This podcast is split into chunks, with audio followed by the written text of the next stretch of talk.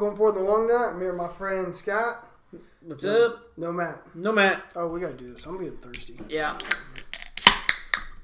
Hopefully I can keep my voice through this whole thing too. Yeah. The nectar of the gods here will help me. Hell yeah. Yeah, that was a good beer right there. Mm-hmm. Tastes like cough syrup. Good. You need it. Yeah. Well, it's been a little while. It has been. Has anything happened since the last time we did this? Too much that we can't fit into. We could go 2 hours and still not get everything. Just the NFL alone. Yeah. Oh yeah. Yeah. Well, I wanted to, before we got started on what we're going to go into the NFL. I just wanted to take a moment to talk about how weird it is to me with the passing of John Madden and Betty White. How every generation knew those people. You brought that up to me the other day. I did, and I just thought it was unique. It is. She's 99 years old. She was an actress that was in several sitcoms. No real movies to speak of. I mean, she made a few appearances, but nothing that was like star-making for her. And every generation knew her. I also think that's really cool. Yeah. And then on the other side of it, John Madden, 85 years old, a head coach that he was a Hall of Fame head coach, but really his imprint on the NFL wasn't that huge as a coach. He only coached 10 years. But yet again, every generation knew that guy. Yep. And it's just unique how there are certain people that it doesn't matter how old they are or whatever. Some people just last. You know, their popularity endures somehow. And I don't know if I can even sit here and explain it. I can with Madden because we know coaching, broadcasting, the video game. TV. He stayed in TV. Yeah, I mean, he did a lot of stuff. I just wanted to bring that up as I thought it was a unique thing that those two people especially, yeah, that were as old as they were and still 10, 12, 13, 14-year-old kids know who they are. It's just funny. The legend continues on. The legend continues. And I don't know if they'll be forgotten very easily either.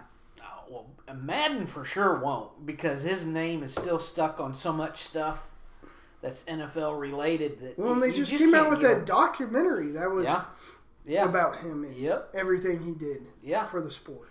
So he, you know, after watching that document, have you had a chance to see it yet? After watching it, I've always said that the difference between baseball and football is the statistics and how. You know, Babe Ruth will always. We could go 100 years from now, and people are still going to know who Babe Ruth is in baseball. Yeah. Oh, shit. That didn't work out for you. I got another one here. Yeah. I think we got our Babe Ruth. Probably in John Madden. I think he'll endure. Yeah. It's just going to be interesting because it's going to be which way. You know, is he going to be mostly known as a coach? As I think as long as he's known, he will always be known as probably all three. And I think that's what he's going to be is. The John Madden is going to be known as the contributor of just football and stuff in general. Yeah. And that's how he's going to be known is he made the game as what it is now. Yeah. So, yeah. I think you're right. It is our Babe Ruth of football. Yeah. And everyone will know him going forward forever. Yeah. For generations on end. For a lot of different reasons. And well, and you brought up that thing, too, about how he took that broadcasting job or whatever because he's the first one to work for all Four major networks, yeah. NBC, ABC, CBS, and Fox. And then they hired him to do that broadcasting gig, and it was like, how much money you said? It was like a $32 million. Yeah. That was a lot of money. He was that important to the game, that voice for football. He was the voice of football. Yes. You heard his voice. You're looking to see where the football game's at. Yeah. It could be a commercial for Tenactin foot and powder, but you're looking for the football game. Yeah. Like, where's he at? Where's he at? Where's that big guy at? And Fox, whenever they first started, when they first bought the rights to watch or to play the NFL, they knew they needed that guy to make this successful. It's like what we were just discussing with the USFL. Mm-hmm. You know, that's something that's going to be coming out. Wouldn't you say that was in April? Mm-hmm. Yeah. In the past, other leagues that have tried, their network has been a little wishy-washy. It's been iffy. The announcers have been, I don't even know who. If there was a guy out there in this world, maybe Joe Buck at this point, and I know people would be like, no, fuck that guy, but he's pretty synonymous with Kevin Harlan with sports. Kevin Harlan, sure, I'd go with that too. Yeah, you get that guy to do some of these games, and maybe that's what needs to jump that USFL over the hump of. Yeah. Mediocrity that we've seen, or less than mediocrity that we've seen in the previous leagues that have tried. Yeah, I think you're right. You know, Joe Buck, Kevin Harlan for me, maybe Tony Romo. Yeah. He's becoming pretty big on doing stuff like this now. Yep. And up and coming. One guy that would be really interesting, I don't know if he'd do it, but I don't know who he's doing anything for, would be Alex Smith. Yeah. What about the Mannings? Yeah. This might be a little too low level for them. I was thinking of somebody that's trying to... Yeah, but you're right. It's too low level. However, that's what the networks are trying to avoid is this to be low level. So in order to keep it from being that... That's true. Get the Mannings in here.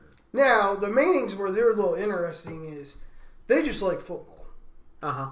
They almost don't even care what they're watching. They enjoy football and calling games so much that they might call Pee-wee football games. Sure, I wouldn't be surprised if they would. Because they just love the sport that much. Mm-hmm. That I think they would do something. Now, obviously, it wouldn't make them any money, so I don't think they would. But that's how much they love the sport that they would be willing to do stuff like that. Yeah. So you're right. I mean, it may be too low level for them, but on the same hand, they may look at doing it. I don't know. But going back around full circle, there's no John Madden out there. No. To where if it was announced that the USFL has just hired John Madden, brought him out of retirement. You know, he's still alive, and you brought him out of retirement. Boy, there'd be a lot of head turning with that one. Yeah, there would be. Yeah, there would be. Yeah, and, you know, if you look around sports right now, we don't really have one at the moment. Not a clear-cut guy like that. Not really. Mm-mm. I mean, No, because it's one of those deals where everybody kind of... At this point, everybody has their favorite. And if it's your favorite guy, there's a good chance somebody else just hates that guy. Yeah. You know, I know there's a lot of, you know, Joe Buck haters out there. And there's also a lot of Joe Buck fans. Mm-hmm. Obviously there is. Otherwise he wouldn't be on the air anymore. Mm-hmm. So, yeah, you know, Jim Nantz is another one that he has his retractors and he also has, his fan base, so... Well, I guess Tony Romo. Is one guy that is in college basketball that we didn't think of. Dick Vitale. Yeah. Yeah. Yeah, he is college basketball. You're right. He is John Madden of college basketball. Oh yeah, without question. And you got that right, yeah. But he means he's kind of on the. But he's another one though. Every generation knows him. Ah, sure. Yeah. When you think of Jay Bilas and Dick Vitale doing a show. Yeah, he's been... That's college basketball.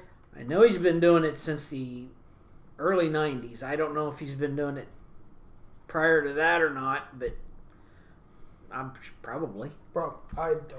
I don't know, because he coached a little bit there, too, so... Yeah. Yeah, pretty famous. Very famous. Very famous man. Yeah. So... But his health is not exactly... No, it's not the best in the world either. No, because he had to take a hiatus last year. Mm-hmm. And his first game, I don't know if you saw that. That was pretty crazy. Yeah. His first game back this year was very... Emotional. Yeah, for him. Yeah. And the fans supported him, and the students did, which is one reason why he is John Madden, college basketball. Yes, because he is. Everyone knows him all the way down question. To the youngest person knows him. Yep. If they watch college basketball, first guy they're going to think of is Dick Vitale. And the reason for that is because of his longevity in the business. Yeah. You know, that's why he could be generational. Mm-hmm. Madden was generational because of three distinctly different things that he did during a different era and time. Yeah. Yeah. Although I would say Dick Vitale... has made college basketball more important than it should be. I could go with that. I don't really know what he did as a coach. I know he's a coach, but I couldn't tell you any accolades or anything really. I don't think he was overly successful. Yeah, most time they're not. Let's see here. 41 years as a basketball broadcaster. Okay. So since, like, the 80s. Yeah. Actually. Yep. Coaching career. Here we go. He is... He had a good, pretty record in college. 79-29. Oh, wow. Okay. He coached at Garfield High School, East Rutherford High School. Then he went to Rutgers as an assistant, Detroit Mercy, and then he was with the Pistons. Pistons, not so much. What was his record with Detroit Mercy? And what was his head coach college? Head coaching record? Yeah. Not including the high school stuff. And...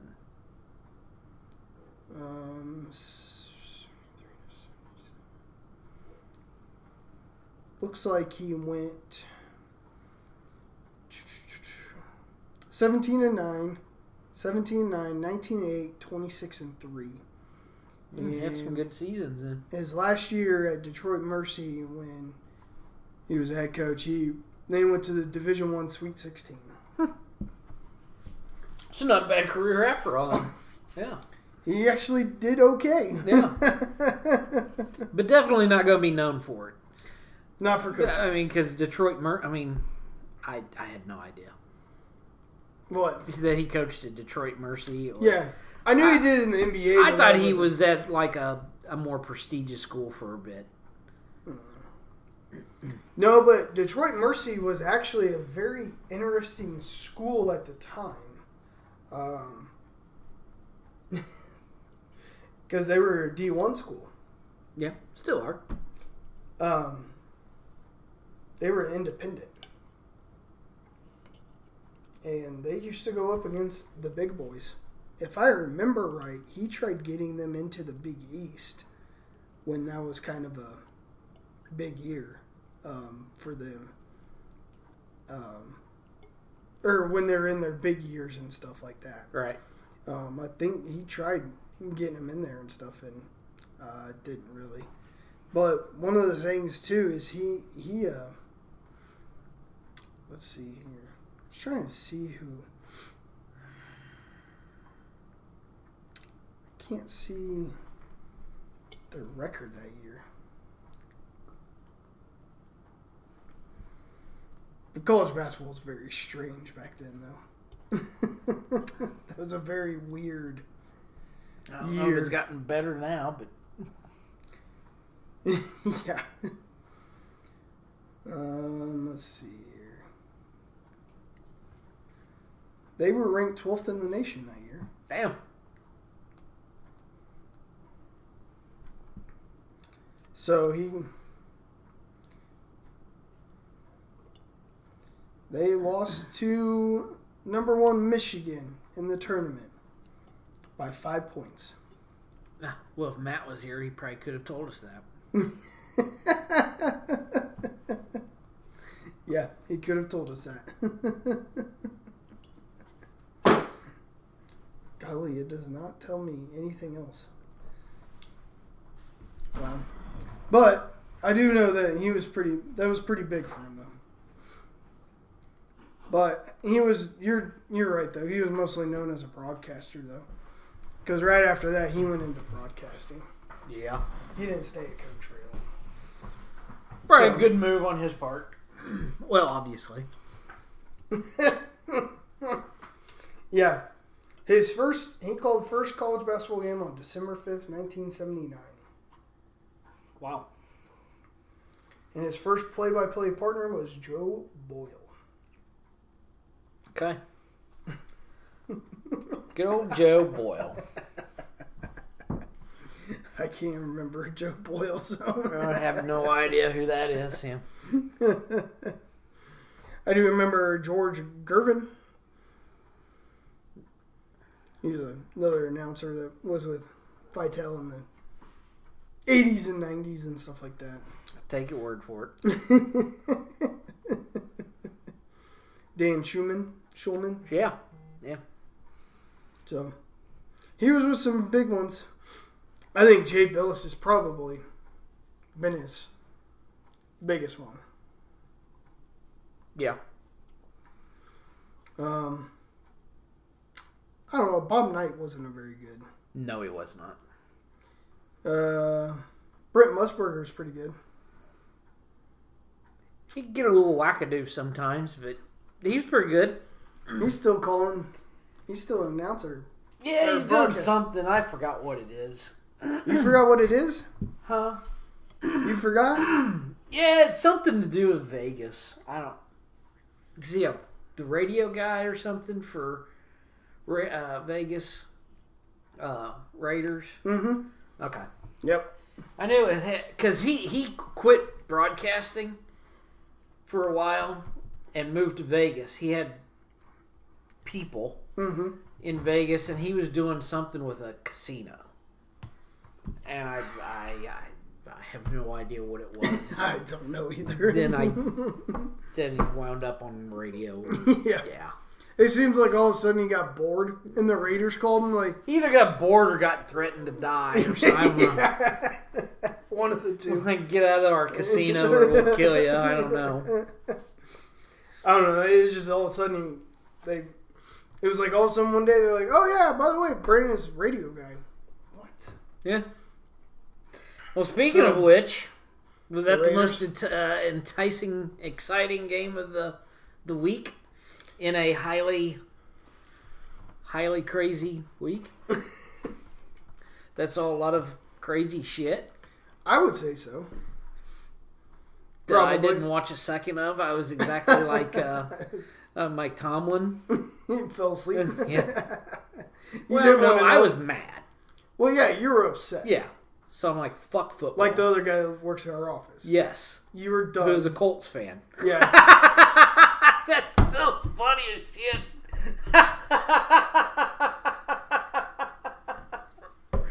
Oh, my God. I still... Okay, now that he's not around, do you fire Frank Reich? I think the question has to be answered. I don't want to hear, the quarterback, you know. No, I don't. You make a valid point. And I can't... Let's put it this way. If you're asking me, right now I say no. But if they did, I am not in any way surprised if they do. But I would say no for now. And I know you're saying let's not make the excuse off the quarterback, but I do want to see a better quarterback. Okay. Whether you can get one in free agency or you draft one, or I mean at this point, I agree with the guy in our office saying, "Hell, Jacoby Brissett was better. Should have kept him." Because I think he's right. I mean, I just have a hard time blaming the quarterback at the end, though, because you had 2 weeks to win. Let's go back to the stats that you dictated to me on Monday. Do you remember your stats? Of what? Which ones? The receiving core. Oh, okay. All right. The receiving core for... It was for the Giants. The Giants. I'd like to know what the receiving situation was for the Colts. And just to backtrack on what we were talking about, it was abysmal. Mm-hmm. Those statistics that you told me the other day with the Giants, mm-hmm. And one of them was the leading receiver had 36 catches, 37 catches, somewhere in that ballpark. Who you would deem the leading receiver? Yeah, it was Kenny Golladay. Yeah, had 37 catches, but there was like over 100 attempts towards him. Not that many. I thought it was. I thought 80. It was like 100. It was 80. Was it? Yeah. So, which is still... Yeah. So at that point, I'll go ahead and I told you this. I would take 50% of those and blame it on the wide receiver. All right. What are you going to do with the other 50% of those? Well, that's a valid point. So you have 20 some odd for him. Let's round it up, actually, to 50. So okay. You got 25 on the receiver, 25 mm-hmm. on the quarterback. Mm-hmm.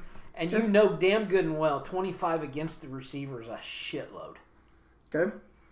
The biggest thing about them was the two leading receivers mm-hmm. on that team had 0 touchdowns. Yes, that was even worse. Made matters even worse. Yeah. So, like, well, we looked it up. Pringle would have been the leading receiver on their team. Yes. No, he would have most receptions, but he was just like 20 yards shy of yards being the leading receiver yardage-wise. And way past on the touchdowns. Yeah, like five touchdowns. Pringle. Yeah. Mm-hmm. Who is 4th on this team, pretty much. Yeah, I think you said he was 4th on those stats there. Yeah. With the 5th if you work in a running back. Yeah. But something. It wasn't close enough, so he's 4th. Sure. So you're looking at the 4 or 5 guy for the Chiefs is... The number one guy on the Giants. We do not have that case with the Colts. Okay. Michael Pittman, leading receiver, has 88 catches. Okay. Which, me and you looked that up. 88's a good number. It is a good number. That's a good number for... After we looked at a bunch of different teams, 88 is a solid... Yeah, because we... found it was only like 4 or 5 with 100 catches or more. Yeah, right? Yeah, 5 somewhere. Yeah, and then a like good 5, number of people with 80 to the upper 90s. Yeah, that was where the majority of your top receivers were the 80s and 90s. Right. So he was at 88. So that's a good number with 1,000 yards. Yeah, and 6 touchdowns. That's good. Decent, sure. That's a solid. That's good solid. Year. Yep. Now, he did have 129 targets. So, there's 30, 40 some odd. Now, where I say this is a little different compared to the Giants, we're looking at the Giants were in the 40, 50 of misses. But this, you have a lot more targets and receptions where the Giants, it was like 70 or 80 to 30. Mm-hmm. This is 129 to 88.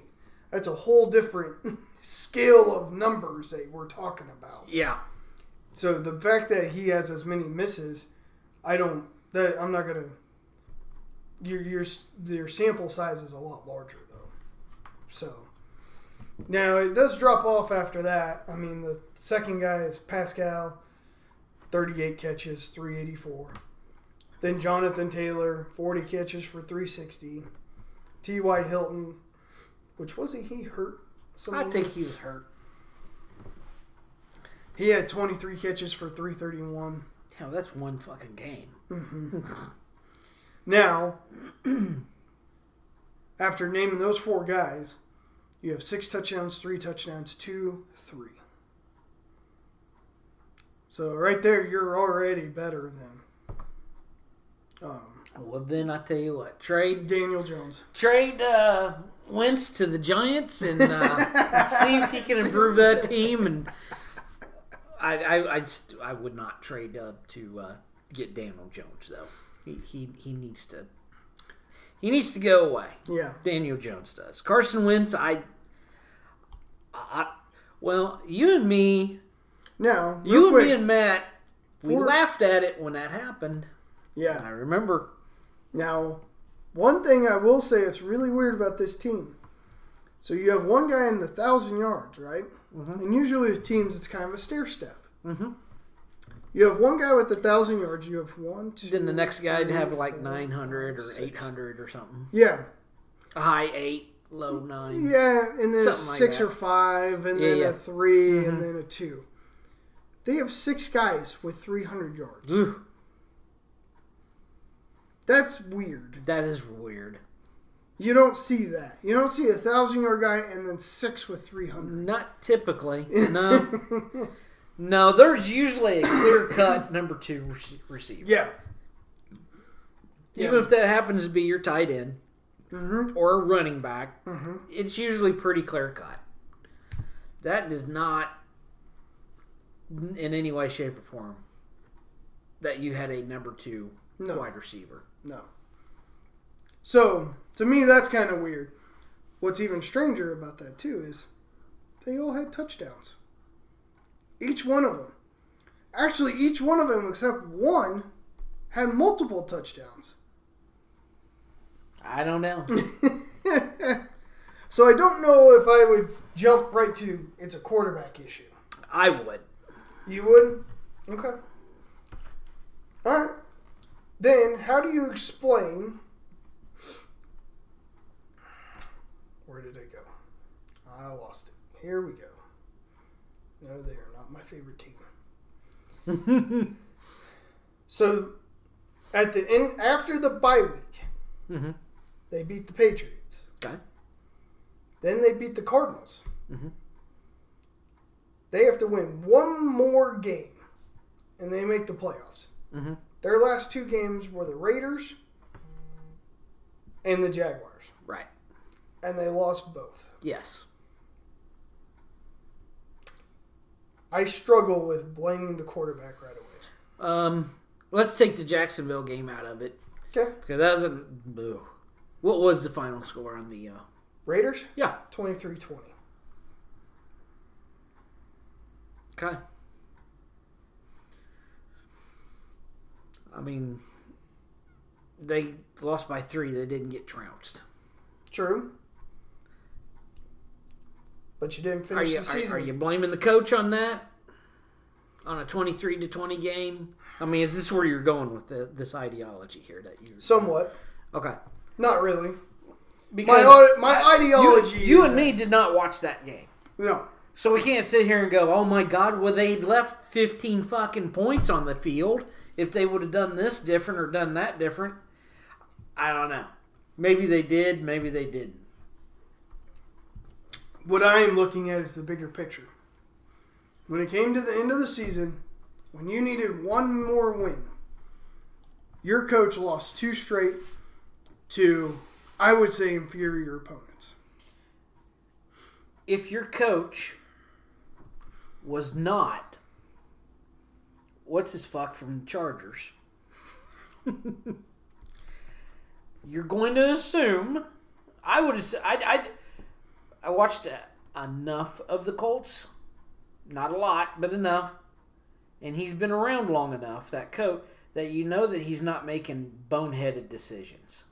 Okay. And I think at some point you do need to rely on your head coach, on your quarterback, to make that winning drive. Might be true. I mean, we can see it with Patrick Mahomes, which he also has a good coach. Nobody's saying that he's a bad coach. That's, with Andy Reid.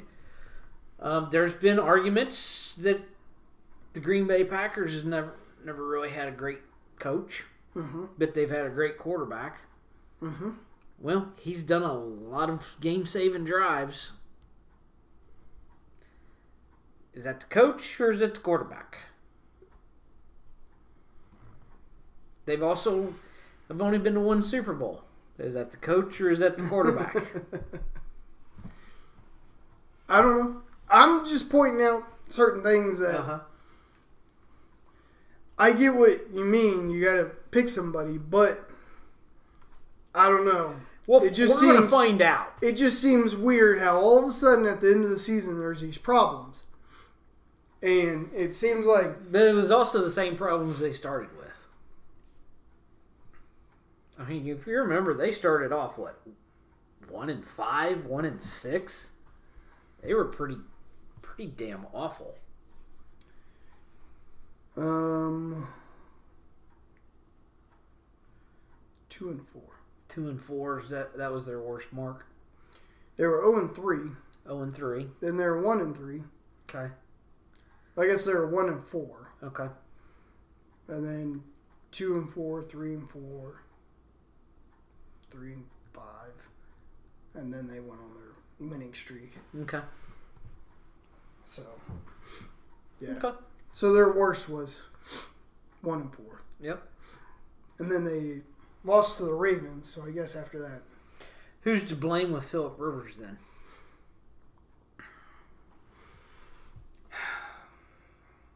He was there last year, made the playoffs. He did.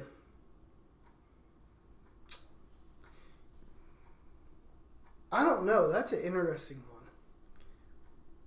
Because some of the things of what I'm getting to is I think Frank Reich is a good coach.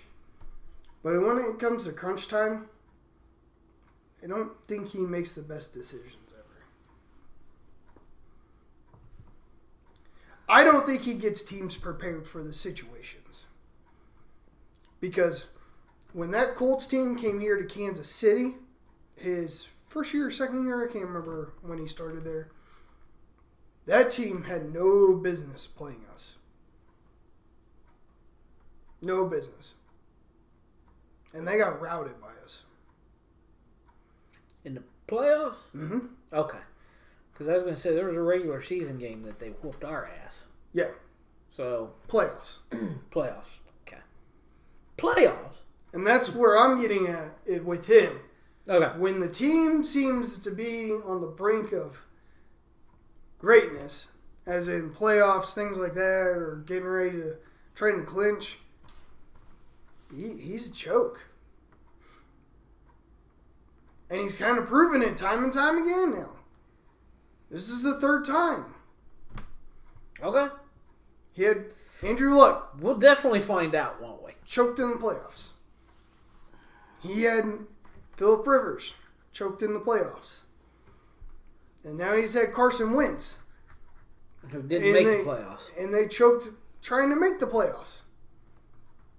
3 different quarterbacks. And you choked in all the playoffs. No. 2. We'll start 3.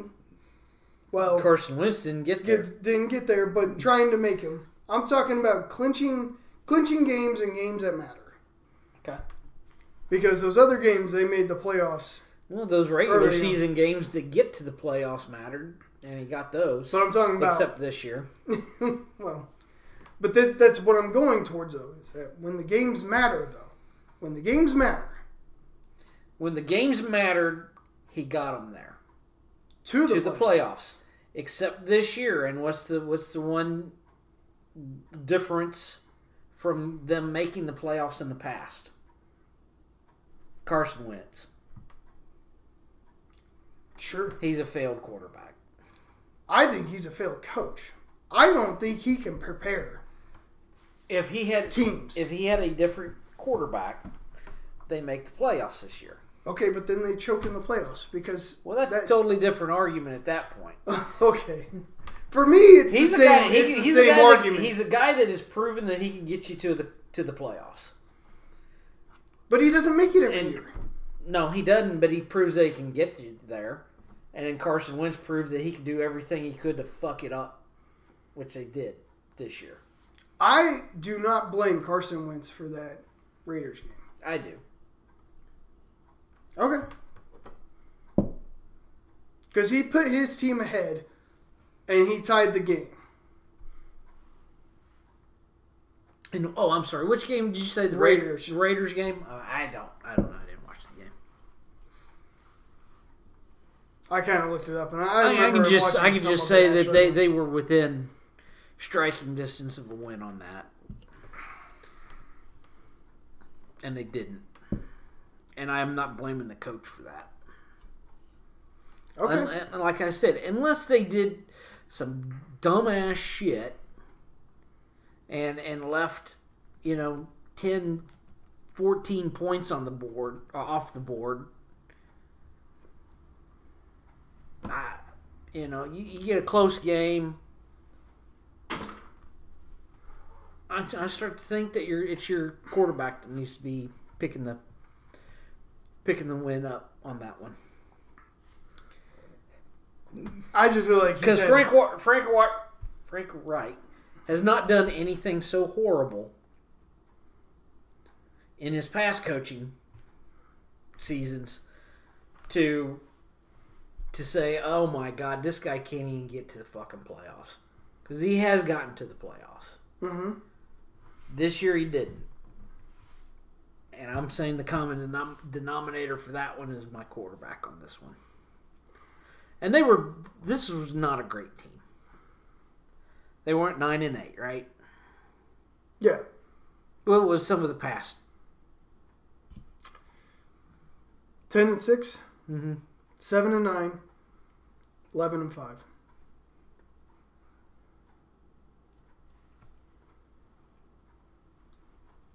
And 7-9 was that the year that they didn't really have a quarterback? Yeah, I think that was the year that Luck retired on him. Yeah, at like the beginning of the season. Yeah, again going 7-9 without a quarterback, that ain't too fucking shabby. Yeah, I just think he's kind of an North Turner. You got to have those guys around too. He can get you to the playoffs. He can have really good seasons. But when the games matter of clinching to get to the playoffs or winning a playoff game, shit goes out the window. Well, I can assure you with 100% confidence, we're going to find out what management thinks of him. Yeah. Because if you're going to fire him, now is the time to do it. Based off of that.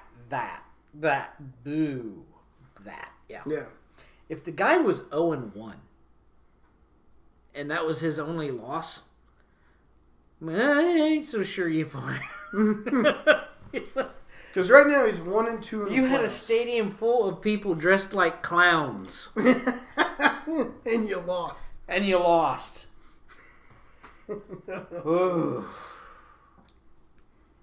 Oof.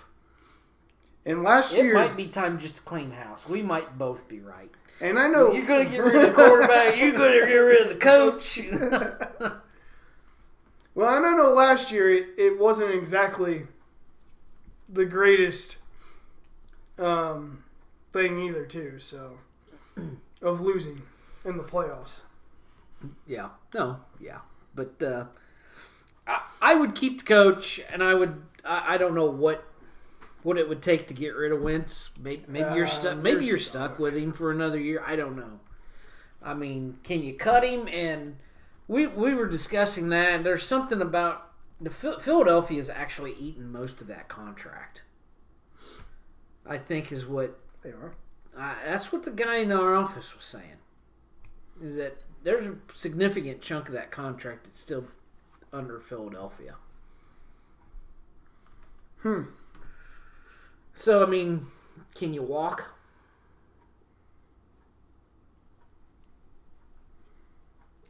Pay him, I don't know, $6, $7, $8, $9 million and get the fuck out of here? Because it'd probably be worth it. I believe.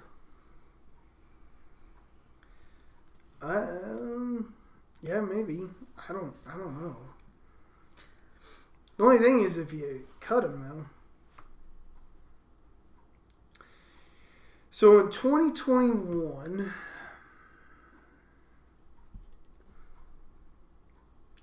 looks like they're paying his signing bonus,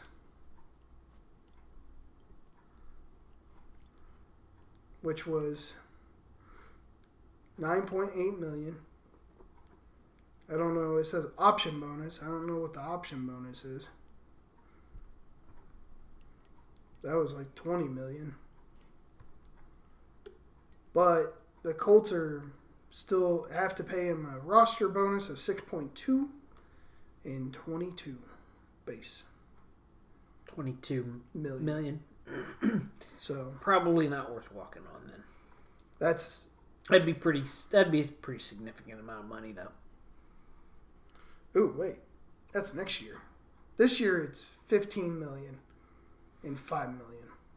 So they're paying him 20 million. That's pretty significant. Yeah. That's their cap hit is 21 million. Next year it's going to go up. Mm-hmm. They're stuck with him. His potential out isn't until 2023. Okay. And next year he'd be a $28 million cap hit.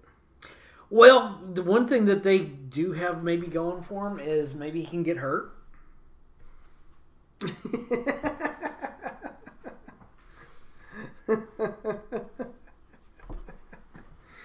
I don't know if they want that though, but okay.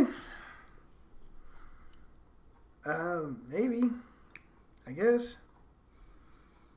Pay him $23 million to shut up and sit down. Don't think I'd do that either. I don't know. Guess what? It's not my problem. No, it's not your problem. I think it's a coaching problem.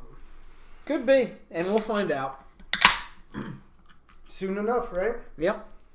So I'm going to assume at this point they don't believe it's a coaching problem. No, because he's still there. Sure. And I if there was ever going to be a time to make a knee-jerk reaction and do something that you regretted later, that would have been it.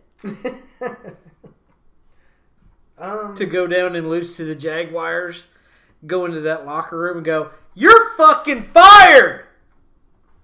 Get the fuck out of here!"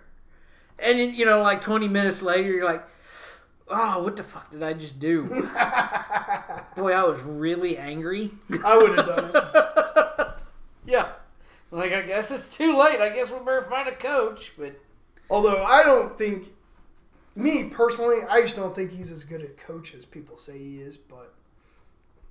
I don't know if he's the end-all, beat-all either, but I think he's better than... I think he's probably the... Let's see. Minus... No, well, no, because I'm thinking of the coaches that got fired on Monday. Yeah. Outside of maybe Flores, I think he's the best coach that got... He's better than all those coaches that were fired. Okay. Other than Flores.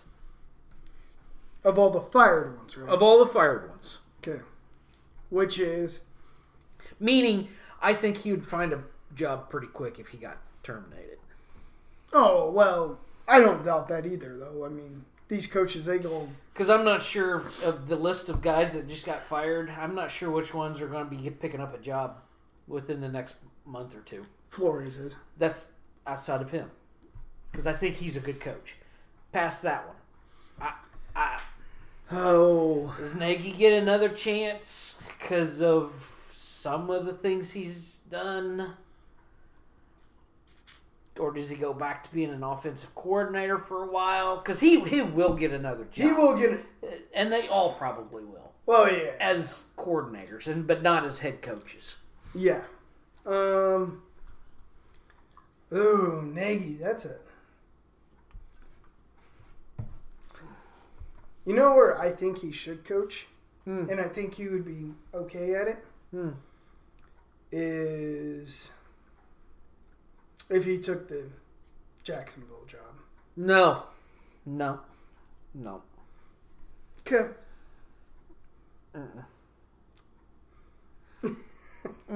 Why?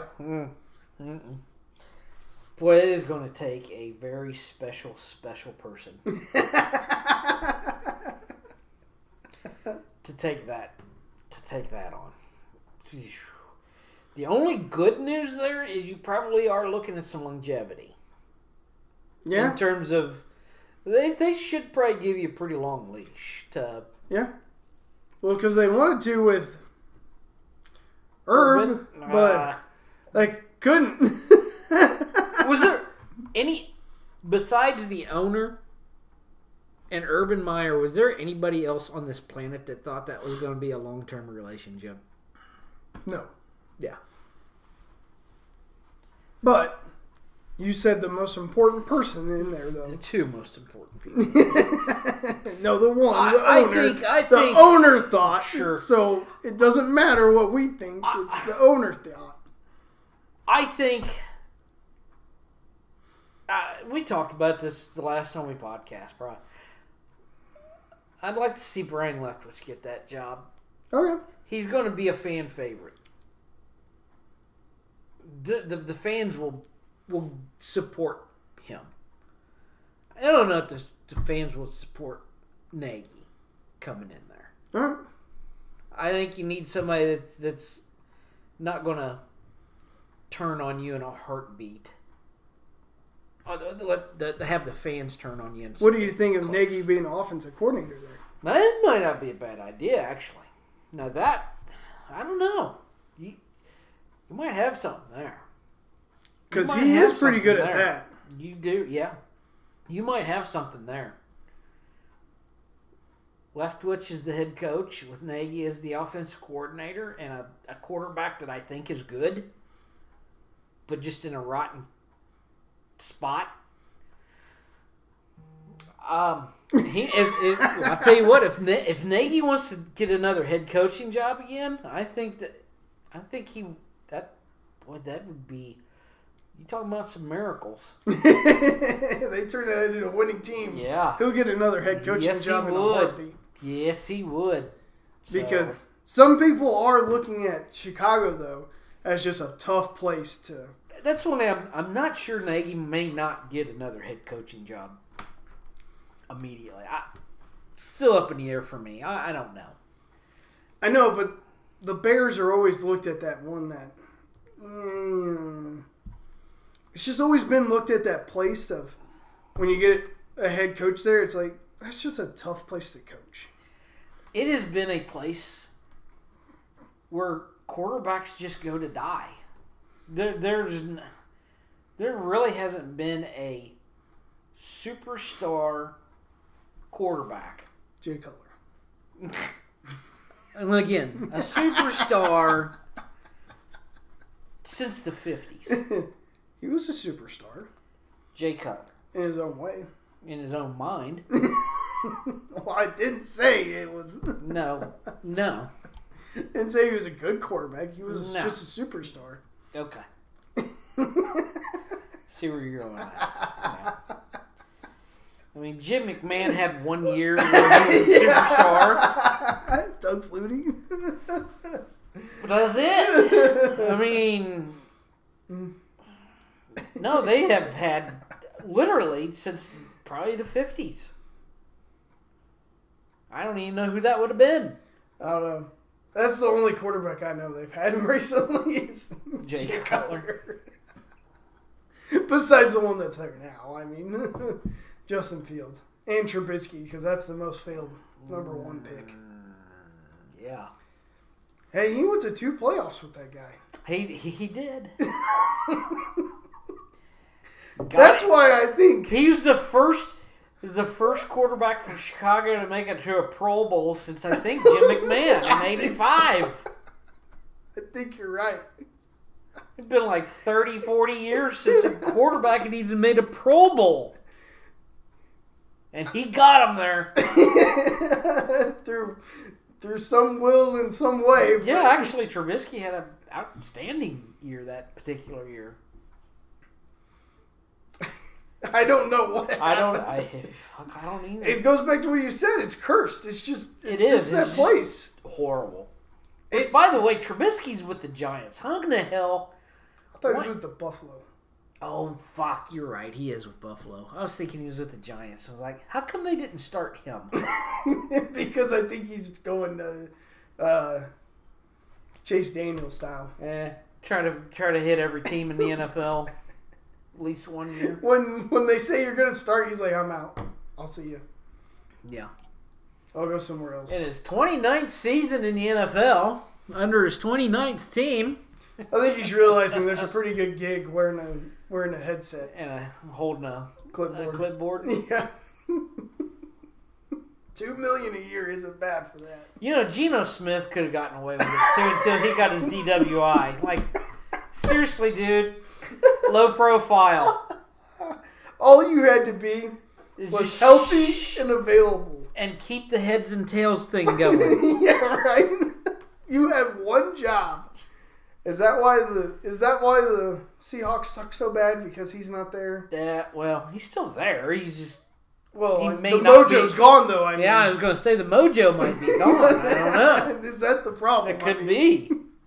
Of why they suck so bad. Which, by the way, folks, I just want to tell everybody that I was the one that called 4 teams out of the West. NFC West, and 3 of them did go. So you almost called the wrong West. I know, right?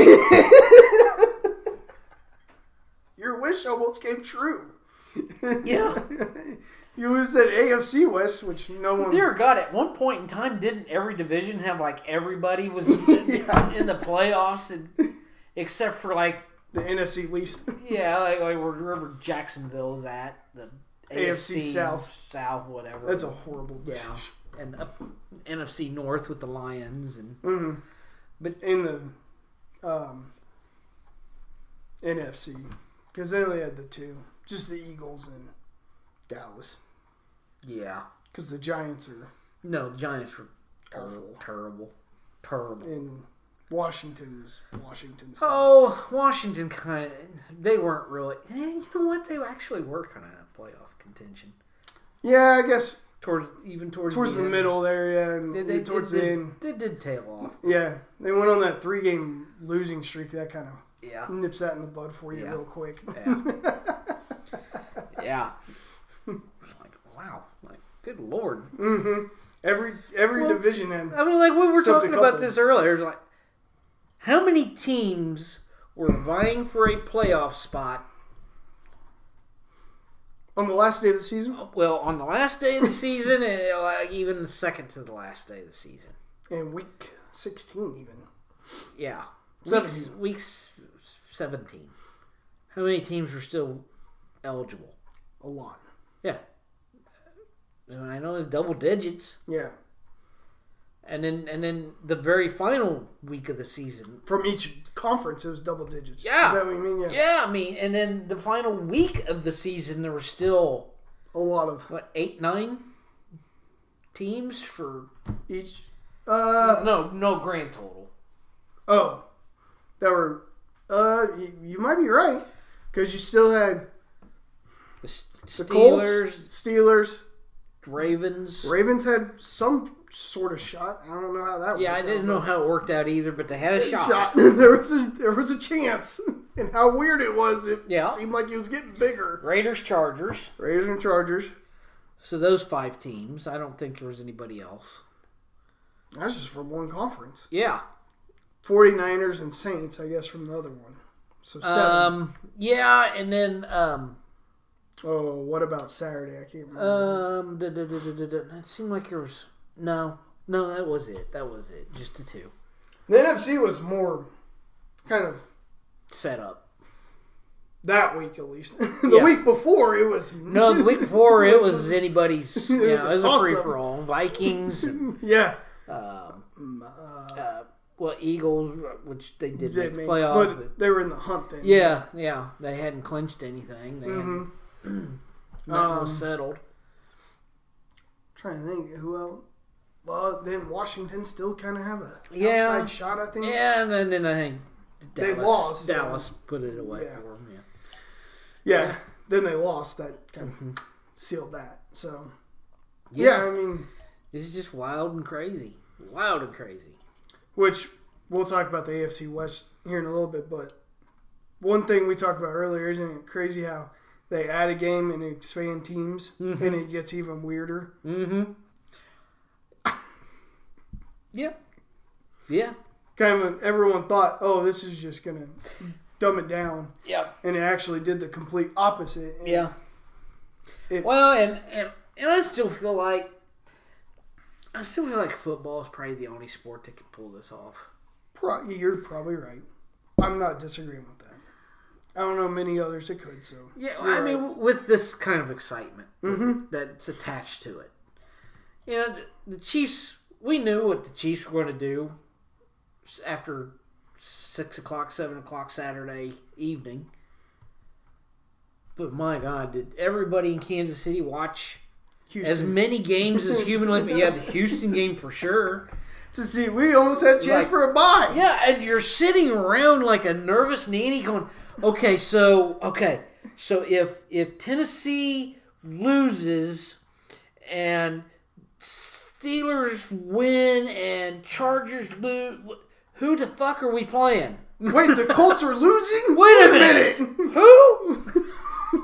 We thought they were in. Wait a minute. This is We play the Eagles? No, not the Eagles. Not the Eagles. Yeah, see, you'd be sitting around just fucking contemplating that for 4 or 5 hours. Sunday was madness. Oh, yeah. And then Sunday evening made it even worse. Oh, gosh. That night game was... Oh, because both teams tie. They go in. So everyone thought they would take kneel downs. That was far from it. Because that game was exciting, electric. Those teams were playing all out. Justin Herbert was dishing it around. Derek Carr looked like he couldn't be stopped. It was amazing. Well, before any game happened on Sunday, I was watching pregame. And Kurt Menefee was talking about all the different scenarios. And oh, yeah, by the way, and in case there's a tie with this team, who, whatever, then this will happen. But we're not concerning ourselves with that scenario. Let's talk about what's more real. Goddamn. It almost happened. We had three games. Was it 3 games that went into overtime? Yes. The Steelers-Ravens, 49ers-Rams, Chargers-Ravens. And all 3 of those games, if a tie would have happened, could have just totally discombobulated everything. Breaking down the walls. Yeah, and by God, all 3 of them went to overtime. It's just... You couldn't... I mean, if they... Now, there would have been a bet.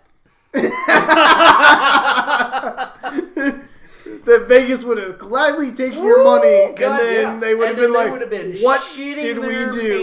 Yes. What the fuck did we just do? Yeah. We probably gave this guy 500 to 1 odds. Yeah, exactly. Oh, you know what? Fuck it. We're feeling generous. About a 1,000,000 to 1 odds. Yeah. Yeah. It's probably about 1,000,000 to 1 that would ever happen again. Oh, I doubt we ever see that again. I don't think so. In at least the next where decade. It has to be those specific teams. Yes. That are going for playoff spots. Yeah. Colts-Jacksonville goes into overtime. Nobody cares because still at the end of the day, Colts need to win it. That's it. Yeah. But these other games, there are... Which there's a half a dozen teams that are fucking going... Holy shit! Isn't it funny that if that team would have... That team losing... If the Colts win... None of this other matches is boring. Happened. Yeah. Sunday... The rest of the day was pretty boring. Yeah. You're like, oh gosh, who cares that the Steelers and Ravens win? Basically, the only thing from the AFC side of it, the only thing we're looking at is, because we'd still have one more playoff spot. The Raiders and Chargers. The Raiders and Chargers. Who wins that game, they move on. If they tie, there's probably would have been some kind of precedent there. I don't know. Yeah. Maybe the Steelers get in. Or the NFL calls down and says, hey, it came in at a tie. Whatever. But... Yeah. Regardless, nobody's really paying that close of attention to it. No, until that, until the goddamn Colts. So thank you, Colts, for making Sunday the most exciting, one of the most exciting weeks of football we may ever see. Oh yeah, I doubt. I don't know if he can top that. I've never seen where one team losing just. Plays into motion all these... The dominoes that fell after that. Yeah. Was incredible. I quit watching the Tennessee game. Because it's like, it's 17-0 or I don't know, whatever. 21-0. 21-0 at halftime. And I'm like, fuck. Houston's not going to show up for this one.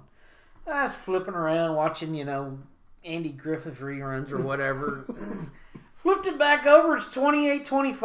I'm like, the hell did I miss? What the fuck? Yeah, that was actually a really good game. Like, I don't know why. It just became a good one. Yeah. Apparently. And I sat there and I watched that stupid ass, the whole entire Rams 49ers game, and 49ers are like, you guys are finally doing me a solid. Thank you. You're down 17-0. You look like ass. I'm like, thank you. Finally, something is gonna go right. Good that the 49ers have done for the Saints. Thank you. That didn't last. That didn't make it very long, did it? And then that was a game where if that ended in a tie, the 49ers get to go to the playoffs and the Saints go home. Mm-hmm. I'm like, you dirty motherfuckers are going to... You're not going to tie this just to be sure, right? No, they fucking win it. They win. Overtime. Thank God they won anyway. Yeah. Yeah, but it's in overtime with like 2 minutes left. Yeah. It's like, oh my... Off of a stupid interception. Yeah. That was even worse, too. It's just the way they won. It's like, really? I had their defense all year long, and they had like 3 outstanding games, and the rest of it was shit. Yes. That was an outstanding defensive performance. Mm-hmm. Fucking idiots. Fucking idiots. I fucking hate the 49ers. Fuck, I hate the 49ers. So tell me how you really feel. All right, so... We'll talk about the Chiefs in the next episode, but we're going to talk about the AFC West now. Okay. So playoffs? Kind of. The Raiders. What do you do with Derek Carr in that coach now? Ooh. You thought the interesting question was in Indianapolis, coach and quarterback. I don't know. That is quite... He has got a tough decision. Conundrum. He made the playoffs. He did. He won the game when it mattered. He beat the biggest foe, the Chargers, too. The biggest foe of the West. I can definitely make an argument for Coach of the Year for the interim.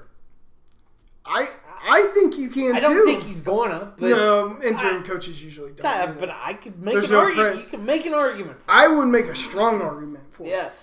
Of a guy bringing a team that lost their coach due to weird circumstances and not good ones. Bad circumstances and unforeseen. Yeah. That one kind of came out of the blue. Yeah. Like, oh, shit. It's not like the guy got a DWI and it's like, yeah, we kind of saw this coming. He's a drunk. He's a babbling idiot in the locker room. We were kind of thinking this might happen. Yeah. No, what happened was really kind of out of the blue. Yeah. And then with the... You had, yeah, the wide receiver. Yep. They killed the person. Teammate killed somebody. In a horrible, horrible, horrible way. Yeah. That was just bad. Yeah. And then you had another teammate get arrested for threatening people. Yeah. And then you had another teammate just get arrested like 3 weeks ago. For it's just DUI. Yeah, that's... Still. That's... In comparison, that's like, yeah. That's not even a... Yeah. Issue. Yeah, I know. To all the other shit he had to put up with. Mm-hmm. But through all that, he brought the team to the playoffs. Yeah.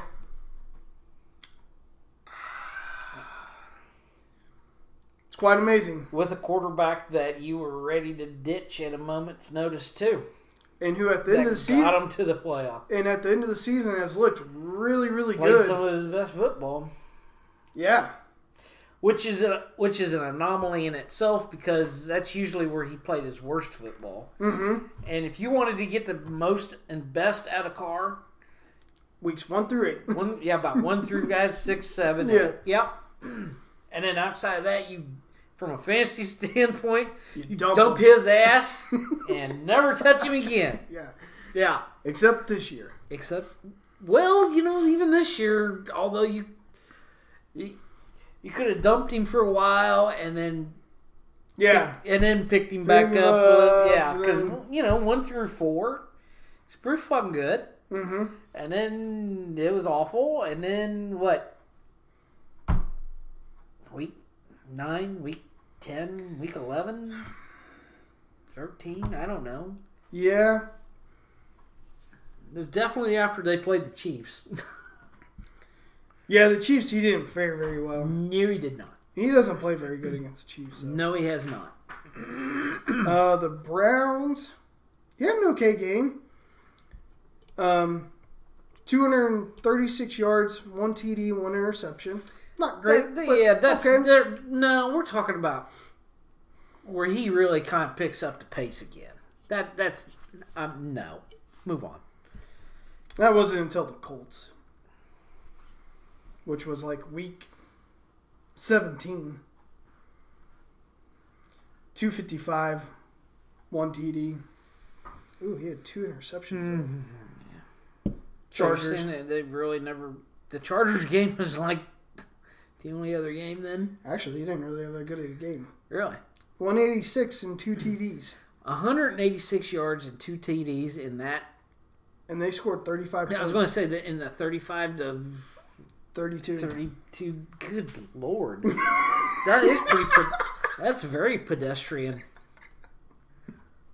For a game that you would think would have been quite the shootout from a statistical standpoint. Yeah. Ooh.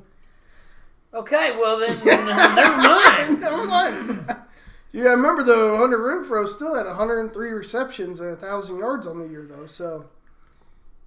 Yeah, he was still, from a quarterback standpoint, you still look. He's and go, really one of the lone. You still got looking going. Yeah, he still had a good year, And that was the only guy that really stood out to me in both Chiefs games, Hunter Renfrow. Mm-hmm.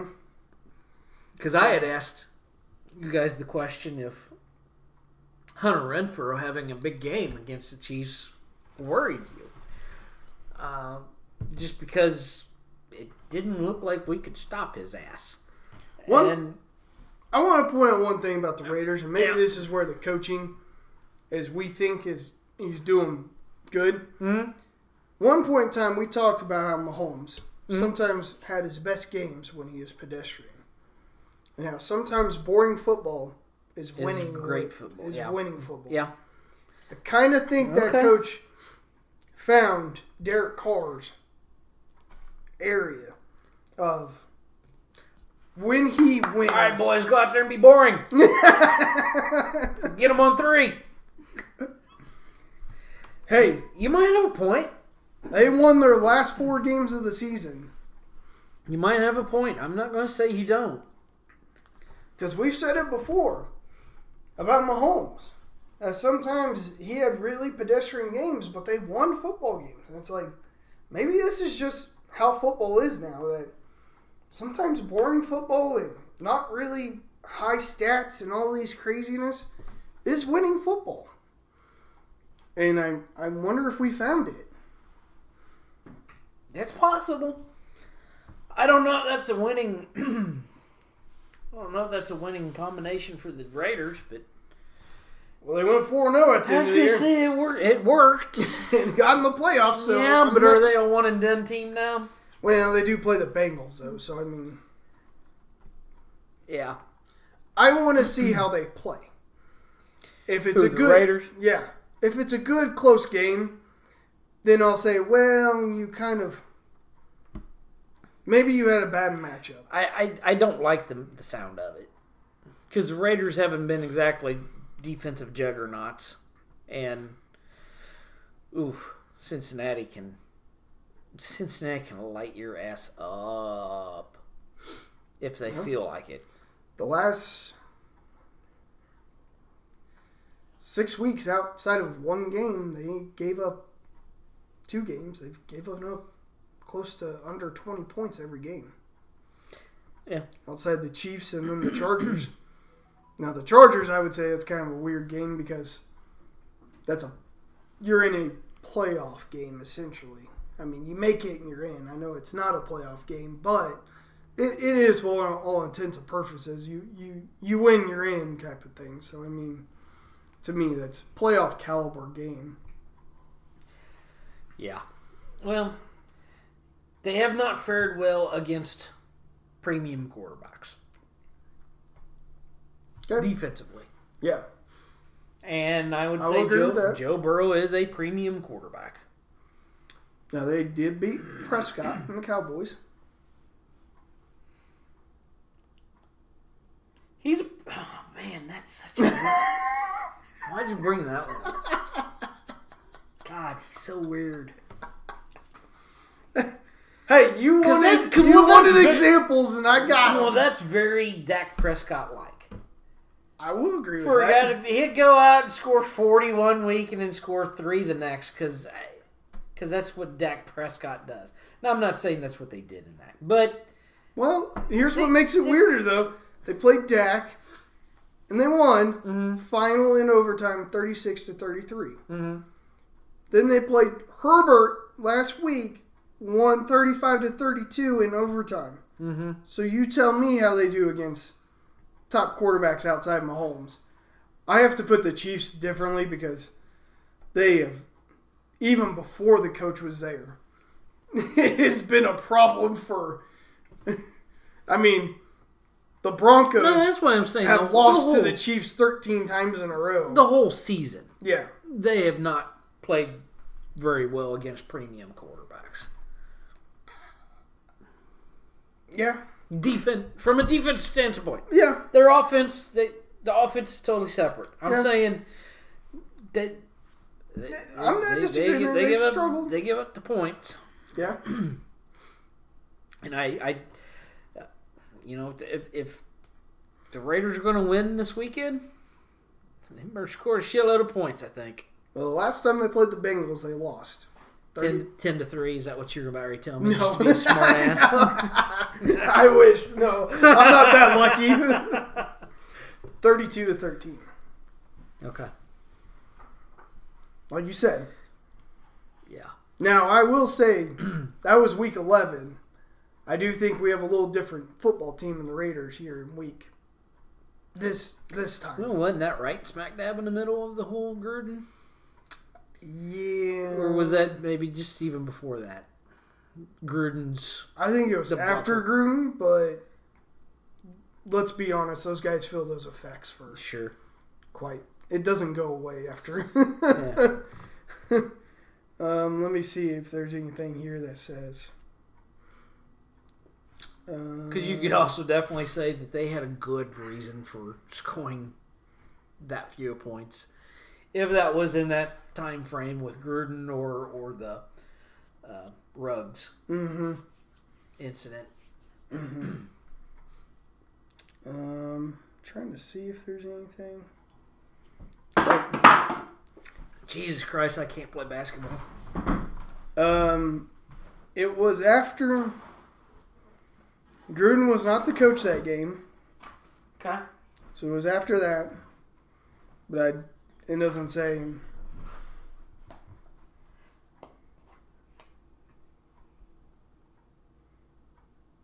It doesn't say anything about. It just says the interim coach. I can't even pronounce his name. I know his first name's Rich. Rich Bisaccia? Bisaccia? You're close. It's good enough. So, but on here it says the Raiders have been outscored 96-43 since their bye week. So I would say that was in the fray of everything. So if he did take over, I don't think it was for very long. That and at the same time, because their bye week is kind of when things went a little astray, and that was 3 weeks after their bye week, so it was kind of in that. Because I would go ahead and say that would not be a fair assessment. I would too. However, I do think it's a fair assessment in the sense of where you probably think your point total should be. yeah, 32 is probably that's probably going to be about right of where you need to be scoring to. Mm-hmm. Yeah. So I don't know. I don't know what the answer is for the Raiders. Man,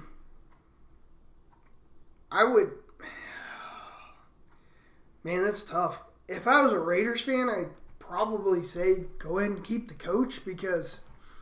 Yeah, there's a lot of other coaches out there, but at least you know what you're getting into here.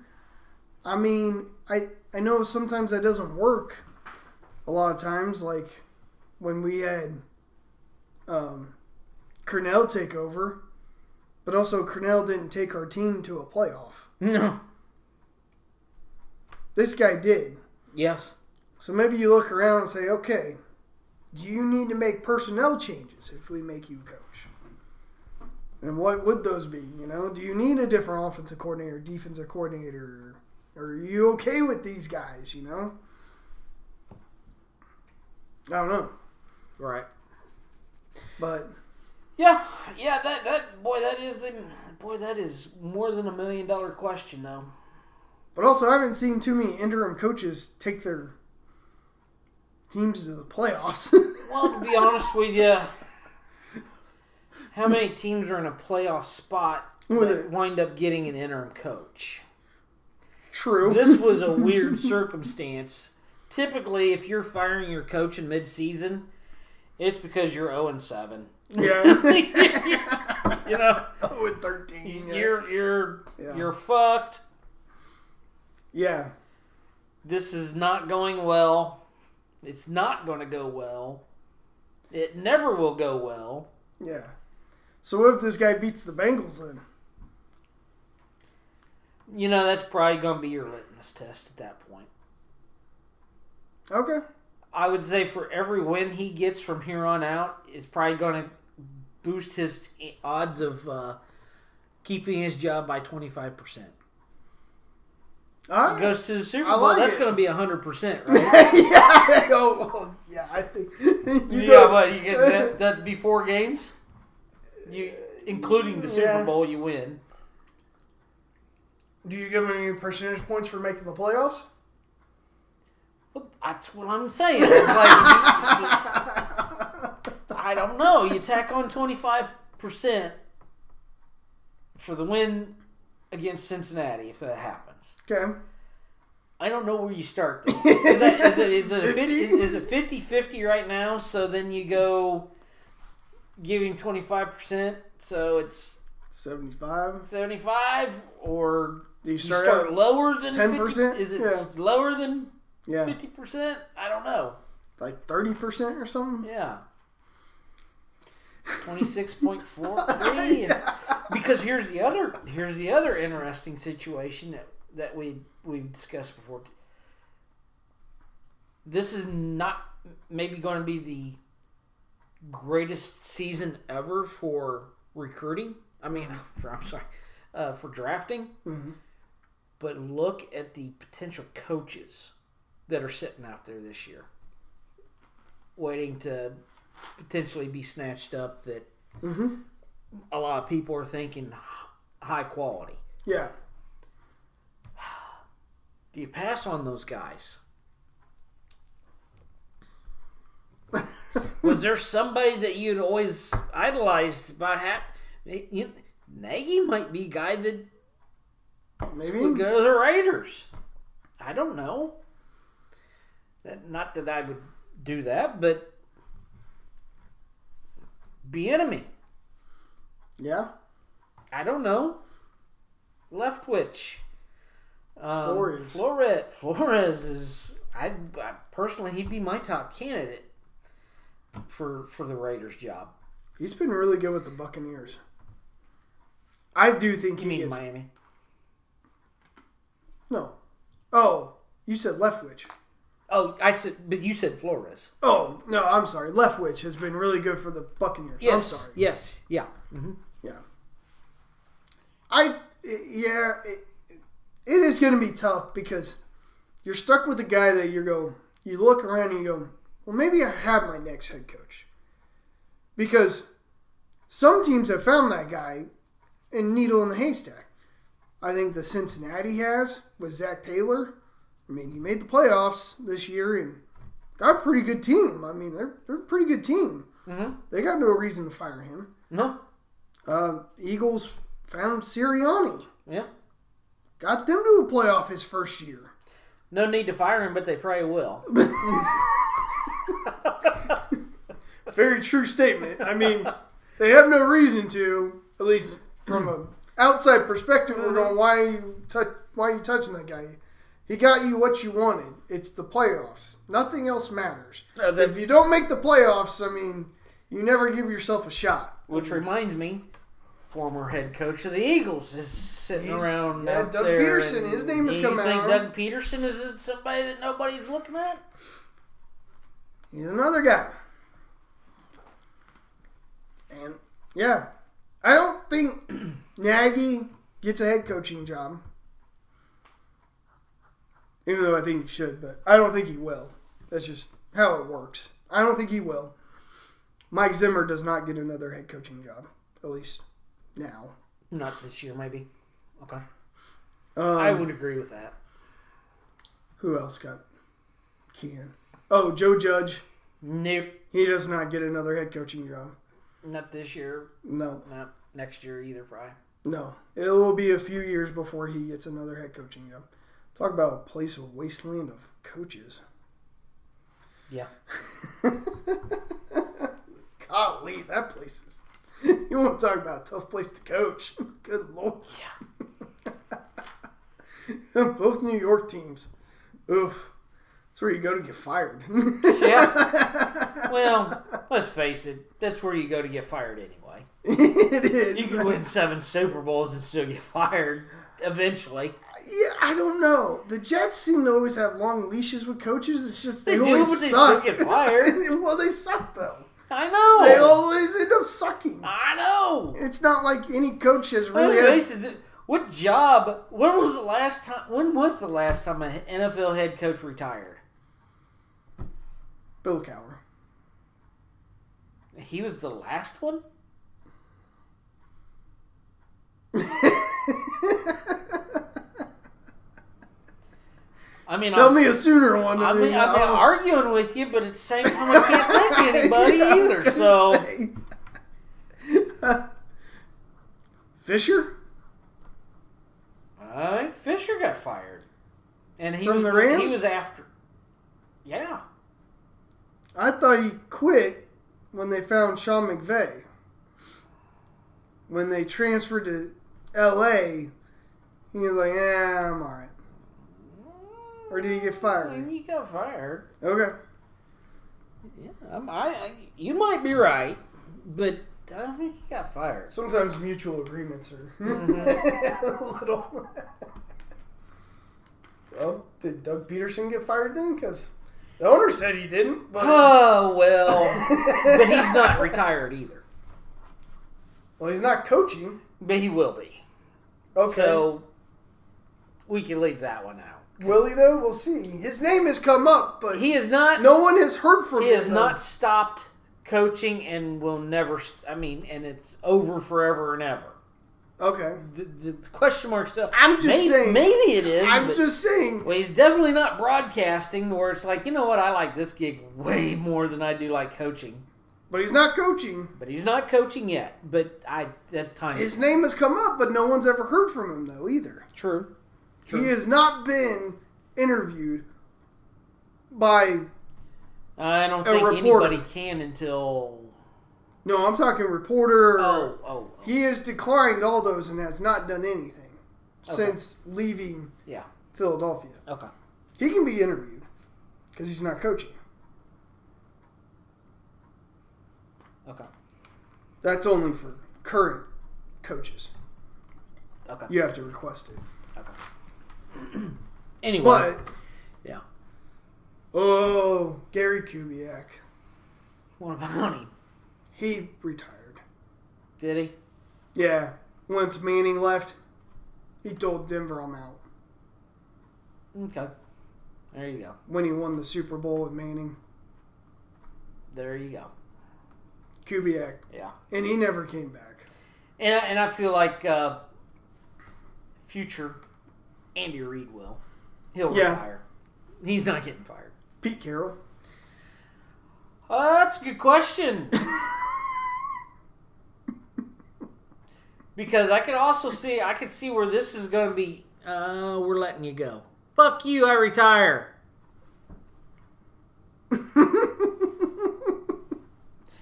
So that's the case. He went. You win on that one, yeah, Pete Carroll retires. If they call it retire.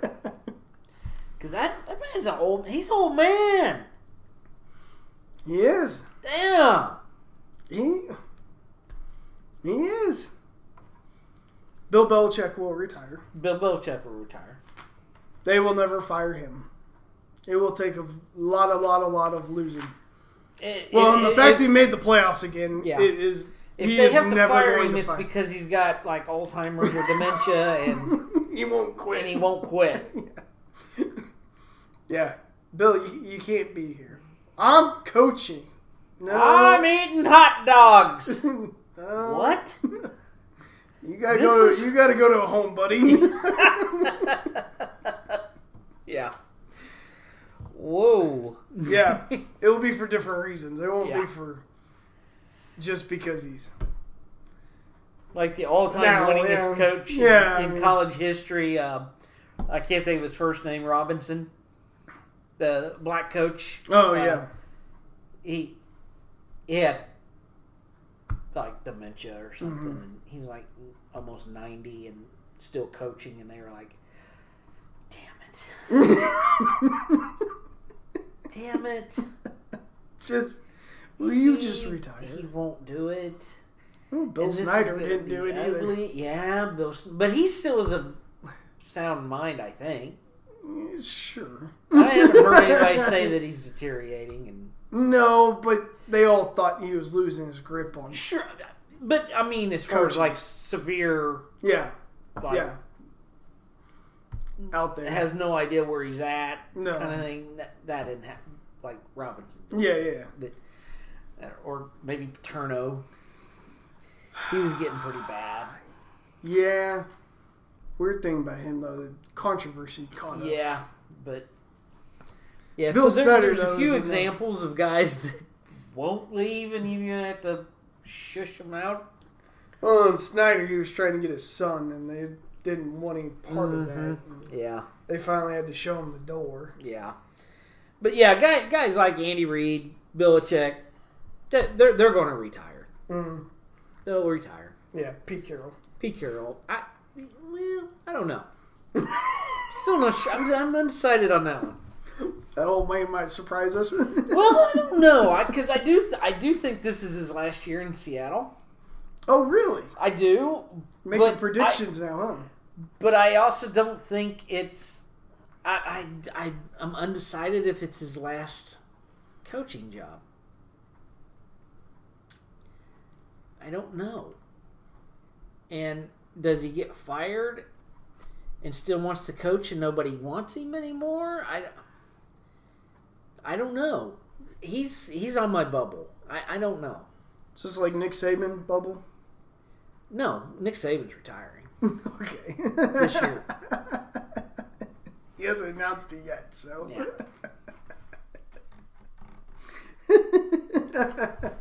Well, he didn't win the title, so that also does it. Yeah. All right. So, during this segment, we're going to do our predictions of the wild card weekend. Okay. Except for the Chiefs. Okay. Break that down next time. Oh, okay. Because I was going to say Matt texted me the... Yeah. No, that's the next one. Okay. I got it, too. Oh, okay. Raiders-Cincy.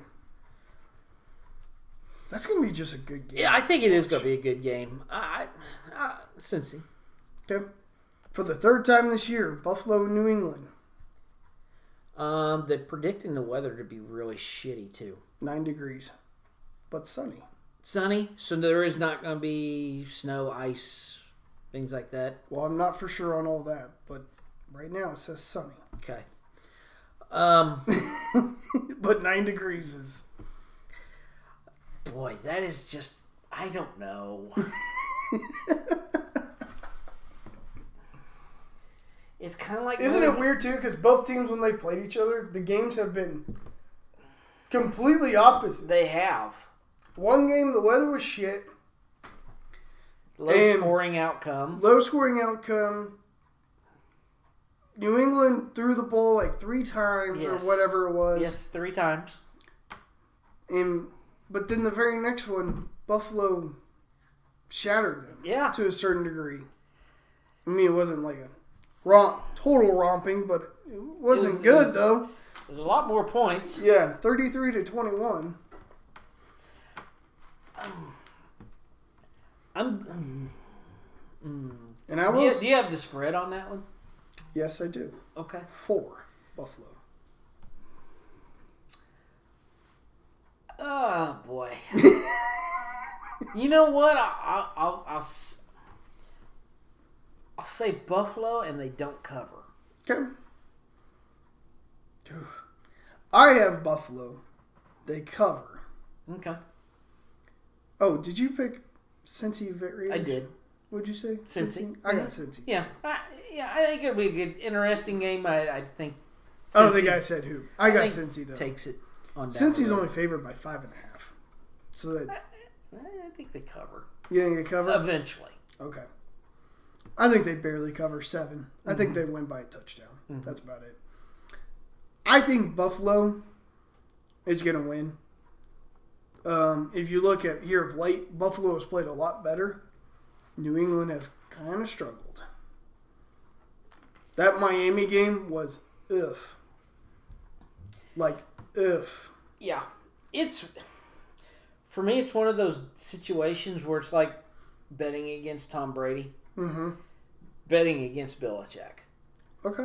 You don't ever want to take that guy out of the equation on this, but he does have a rookie quarterback. And rookie quarterbacks, I don't care what anybody tells me. I don't care how great they are. They're prone to mistakes, mm-hmm. especially in situations like this. This is a pressure-packed game. I think he makes mistakes enough to give Buffalo the win. Yep, I do too. I think Buffalo wins. Tampa, Philly. Tampa. I got Tampa. Favored by 8.5. Cover. Yeah. Dallas, San Francisco. Okay, all the talking heads. So this is where this gets weird. Because all year long you said San Francisco's shit. Fuck them. Yeah, they suck. I was wrong. They're terrible. I'll admit it. And the whole entire year I'm like, watch them. Now I'm back to I think they're shit. All the talking heads on TV are saying, watch this game. Upset alert right here. San Francisco over Dallas. The more the talking heads talk about it, I think the more the fucking point spread is going to go crazy. Where I think Dallas bombs them. I think this might be like a 50-10 type of situation. And Dallas has been prone to those games. They've had a few of them. Granted, two of them happened against one team, but yeah. So I think this could be the bombing of the week instead of the upset alert that everybody's ranting and raving about. Yeah. How about you? I got Dallas. I have very, very little faith in the 49ers. Also, I think Dallas is going to be a little more cautious than the Rams will. I think the Rams are cocky and have a lot of cocky players on their team. The Rams. Yeah.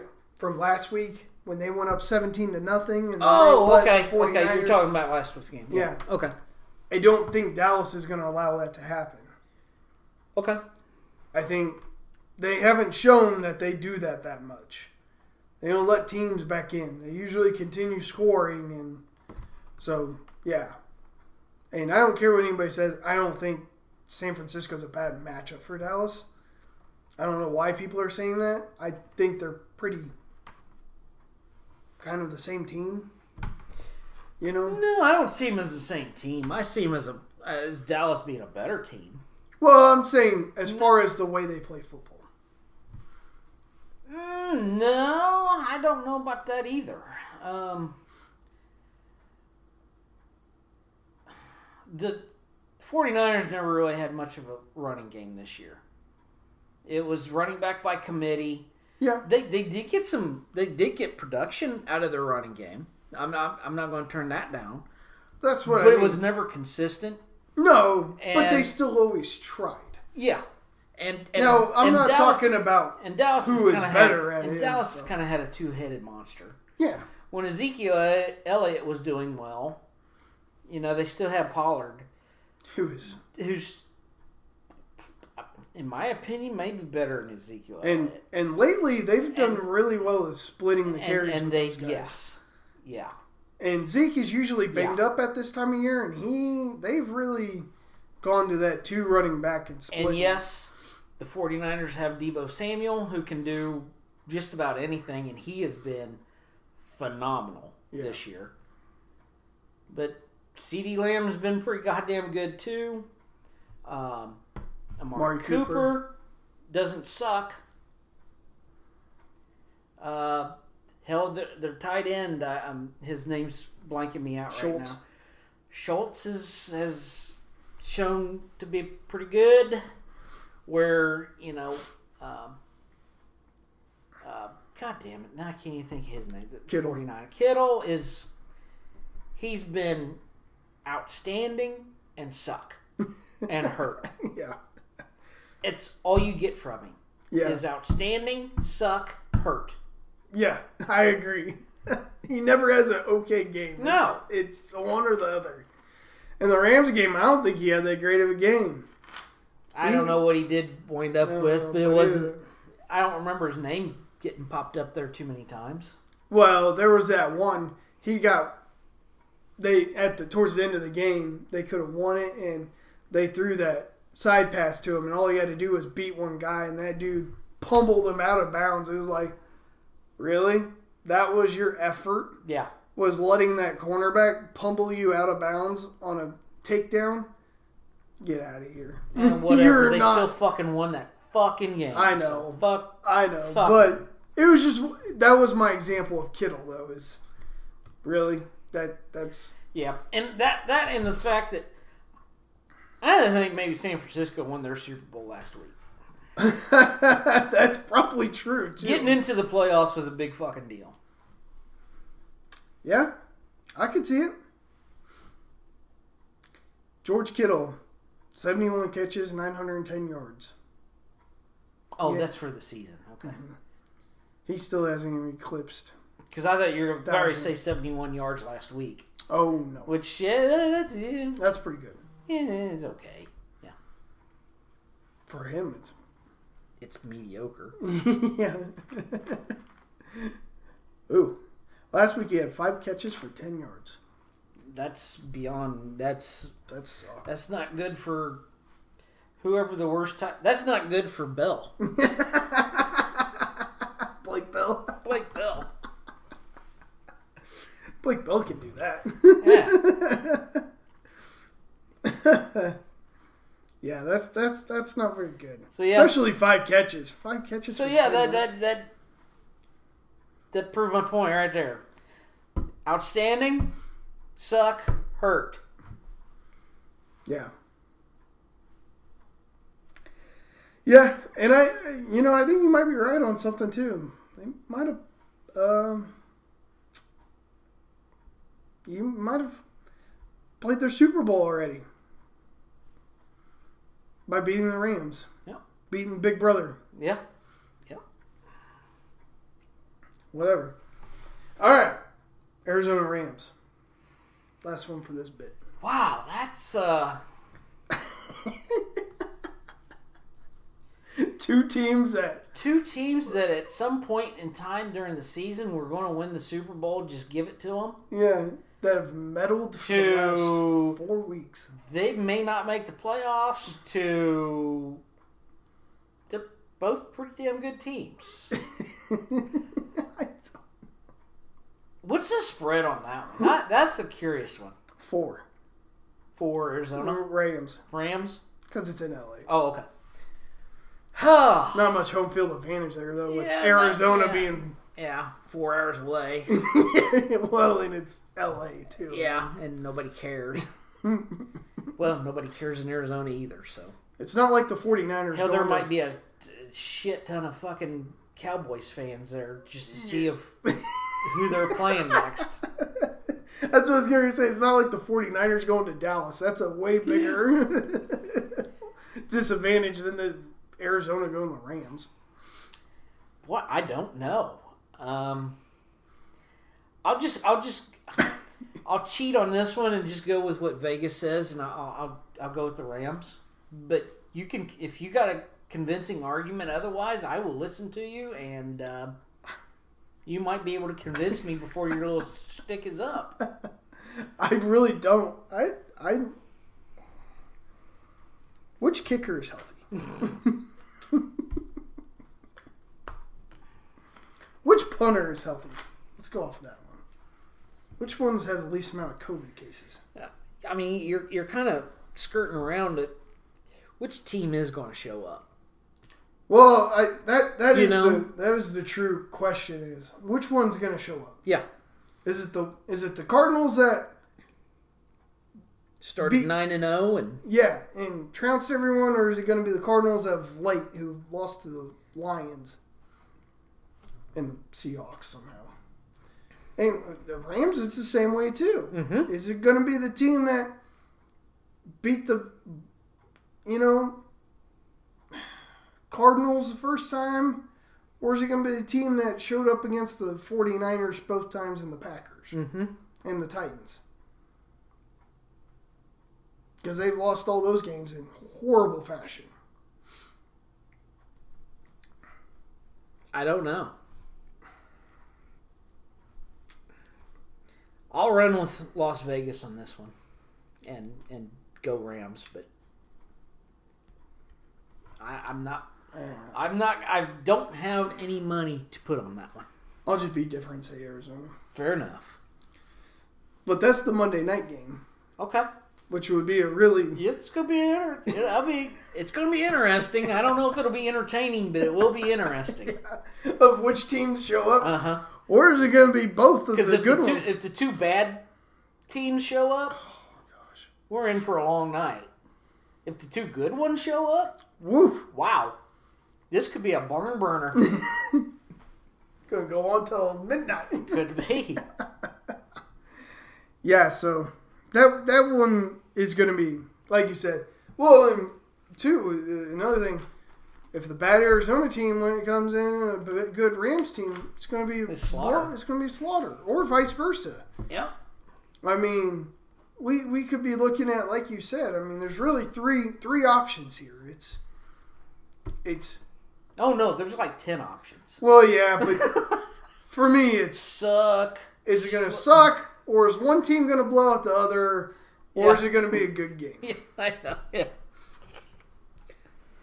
I don't know. Because I have a feeling that it's not going to be a good game. It's going to be one team blows out the other. I tell you what, if the NFL keeps their track record going from last week, that thing is going to be wild. It's going to be 45-42 or something. Yeah. Yeah, you're right about that. So, all right, you're ready to put a bow on this, and we'll talk Chiefs. Let's do it. All right, tune in next time. Later.